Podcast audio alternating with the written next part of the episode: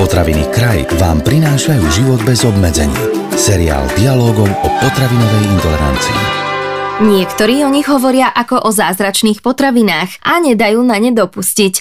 Iní z nich takí nadšení nie sú. Reč je o strukovinách, o ktorých nám dnes povie viac už tradične pán doktor Peter Minárik, odborník na zdravý životný štýl. Začína sa ďalší diel seriálu Život bez obmedzení. Pán doktor, v jednom z predošlých podcastov sme sa dozvedeli, že strukoviny patria medzi druh zeleniny. Tak si poďme povedať, čo vlastne do tejto skupiny všetko patrí patrí? Ktoré druhy z tých, ktoré sú možno u nás dostupné? Strukoviny patria do veľkej skupiny potravín, ktorým hovoríme zelenina, čiže nazývajú sa aj strukovinová zelenina, ale majú osobitné nutričné zloženie, aj sa ináč trošku konzumujú s iným účelom, preto si, sme si strukoviny vyňali ako osobitný podcast. Strukoviny sa môžu podľa obsahu tuku deliť na strukoviny s nízkym obsahom tuku a s vyšším obsahom tuku. Viacej je tých nízkotukových druhov strukovín a tam patrí, všetky sú známe, šošovica, fazula, všetky druhy fazule, tých je veľmi veľa, potom hrach, siaty,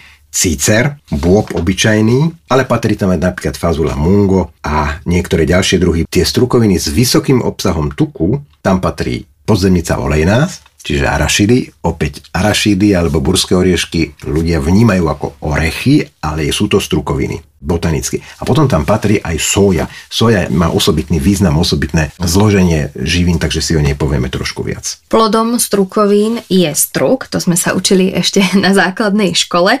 Z čoho sa ale skladá a aké potrebné živiny by sme v strukoch našli? Existujú nezrelé, menej zrelé alebo nezrelé struky sú zelené a konzumujú sa ako zelenina, poznáme každý strukovú fazulu, ale vnútri sa nachádzajú plody, sa nachádzajú semena a potom sa tam nachádzajú kličky a vieme, že každá tá časť toho struku je dôležitá, teda skličky sú bohatým zdrojom bielkovín a prospešných aminokyselín a to zloženie tých jednotlivých kličkov je odlišné od strukoviny k strukovine, ale veľmi kvalitné, možno najkvalitnejšie sú práve v soji, ktorá nemá veľkú tradíciu v našej kuchyni, skorej teda tá fazula, šošovica a hrášok, ale tá soja je osobitná. A samozrejme podstatnou zložkou nutričnou v tých strukovinách sú aj látky tukovej povahy, aj keď tie nízkotukové ich obsahujú málo, ale nejaký tuk tam je a má prospešné zloženie.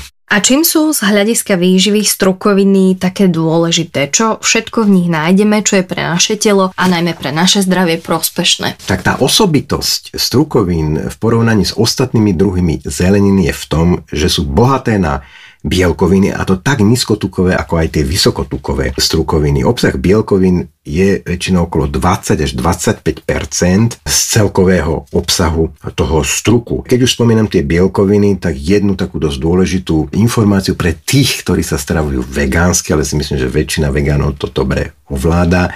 Bielkoviny strukovín sú tzv. neplnohodnotné, niektoré aminokyseliny sú tam nedostatkové a preto treba vždy v najmä vegánskom stravovaní kombinovať konzumáciu strukovín s orechmi a s obilninami. Ale sú tam aj iné látky.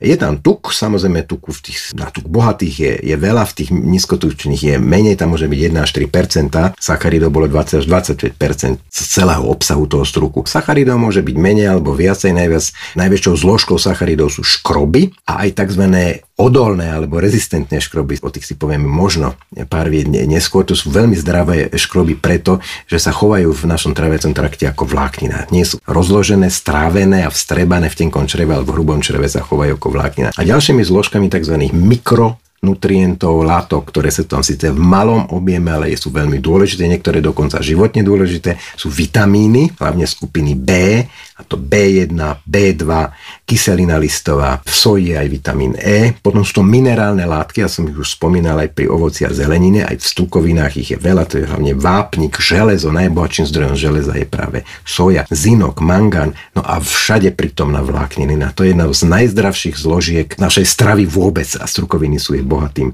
zdrojom. Pán doktor, máme niektoré druhy strukovín uprednostňovať pred ostatnými, alebo je úplne jedno, po ktorej strukovine siahneme? Nie je to úplne jedno, ale uh-huh. tak ako pri ovoci a pri ostatnej zelenine, aj pri strukovinách platí, že ideálna je pestrosť. To znamená, či si dáme šošovicu, alebo si dáme fazolu, alebo si dáme hrášok. Je to jedno, ak ich budeme konzumovať striedavo. Takým osobitným postavením medzi strukovinami má soja.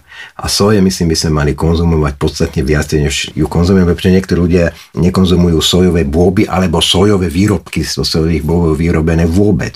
Nemajú to proste radi a keď si môžu vybrať, nikdy si sojovú potravinu nedajú, ale soja obsahuje látky, ktoré sa nevyskytujú v iných druhoch strukovín a preto má teda to zvláštne postavenie a to sú tzv. rastlinné estrogeny, ktoré napríklad e, azijské ženy z Japonska, z Korei, z Vietnamu, z Číny, ak konzumujú soju a sojové potraviny od mladosti, od dievčenských rokov, tak majú podstatne menej trápenia v období treba z menopauzy, prechodu, majú menej ťažkosti spojených s prechodom a majú aj menej rakoviny prsníka práve kvôli od mlada, od detstva príjmu týchto rastlinných estrogénov zo soja sojových potravín.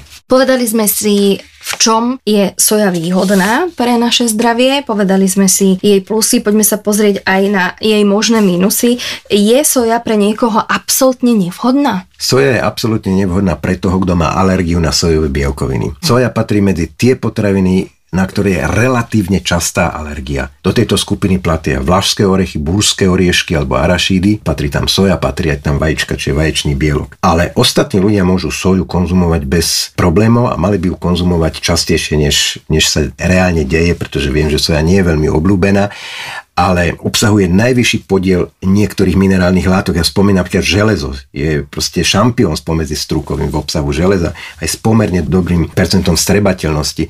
Obsahuje tie rastlinné estrogeny, ktoré som už spomínal, klinických a predklinických štúdiách je dokázané, že znižuje riziko rakoviny prsníka, rakoviny prostaty, rakoviny hrubého čreva. Čiže to je veľmi dôležité. Navyše dôležitou zložkou soje, ale aj iných strukovín je vláknina. To je rôznorodná skupina sacharidov, ktoré sa nevstrebávajú tenkom čreve. Patrí tam ten odolný rezistentný škrob, ktorý sa vlastne až fermentuje v hrubom čreve a vznikajú teda vlastne kyseliny s krátkým reťazcom, ktoré znižujú riziko rakoviny hrubého čreva. Obsahujú tzv. oligosacharidy. To sú tie zložky ktoré sú pre zdravie prospešné, treba povedať, že niektorých ľudí po konzumácii nielen soja, ale ostatných strukovín vďaka týmto oligosacharidom nafúkuje, mm-hmm. ale sú určité kulinárske, gastronomické spôsoby, vychytávky. áno, vychytávky, ktoré vlastne znižujú obsah týchto nafúkujúcich zložiek a rovno poviem, že je to teda dostatočne dlhé namáčanie strukovín mm-hmm. predtým, než sa tepelne spracujú. Potom to môže byť prípadne kličenie a tepelná úprava. Ako často by sme mali konzumovať strukoviny? To je otázka, ktorú som vám ešte nepoložila. A v akých veľkých porciách? Strukoviny môžeme zaradiť medzi potraviny bohaté na bielkoviny nemliečného pôvodu. Takto sú aj v tej potravinovej pyramíde vlastne definované. definované. Čiže sú niekde medzi mesom, hydinou, rybami, aj orechy sú tam, ale sú tam aj strukoviny. A myslím si, že by sme ich mali konzumovať určite viac, než, než sa konzumujú. Pretože opäť, ak dáte 100 ľuďom tak námatkovo vybrať medzi štyrmi jedlami, bude tam dvakrát bravčové, raz ryba, raz strukovina, tak uvidíte, že absolútna väčšina ľudí si vybere bravčové meso a tá strukovina bude niekde, niekde v takej malej minorite konzumovaná. Mali by sme ju konzumovať určite každý týždeň, povedzme aspoň dvakrát ako hlavné jedlo. Raz, ideálne dvakrát by to mala byť ryba, raz treba z biele meso a červené meso, treba z bravčové by sme mali mať raz na obeď a nie 5 krát za týždeň, pretože červené meso, jeho konzumácia by sa mala limitovať a konzumácia strukovín by mala byť podstatne častejšia. Čiže si myslím, že dve porcie. A aká veľká má byť tá porcia? No primerane veľká, my ich konzumujeme vlastne v teplne pripravené, samozrejme nikdy nie surové.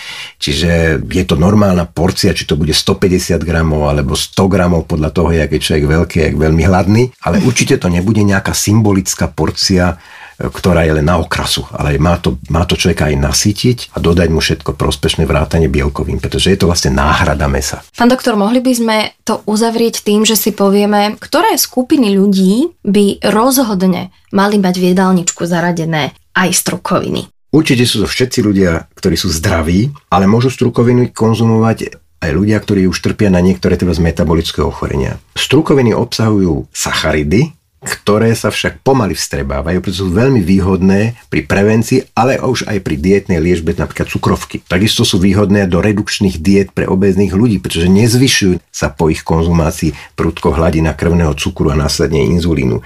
Navyše sa zistilo v štúdiách, že ľudia, ktorí konzumujú často strukoviny, majú aj menšie riziko kardiovaskulárnych ochorení, vrátanie tých najzávaznejších a konzumácia soje sa spája so zníženým rizikom zubných, niektorých zubných nádorov, ktoré som už spomínal, ako rakovinu prsníka, prostaty a ďalších. Takže určite je to aj pre dietné stravovanie veľmi výhodná potravinová skupina. Ruku na srdce. Ako často si zvyknete dopriať strukoviny? A pritom ich prínos pre naše zdravie nie je zanedbateľný. Práve naopak. Snáď vás bude podcast, ktorý ste práve dopočúvali, motivovať a strukoviny si do jedálnička zaradíte pravidelne. Vaše zdravie to určite ocení. Ďalší diel seriálu Život bez obmedzení je za nami. Ten budúci bude aj o chrumkavých orechoch.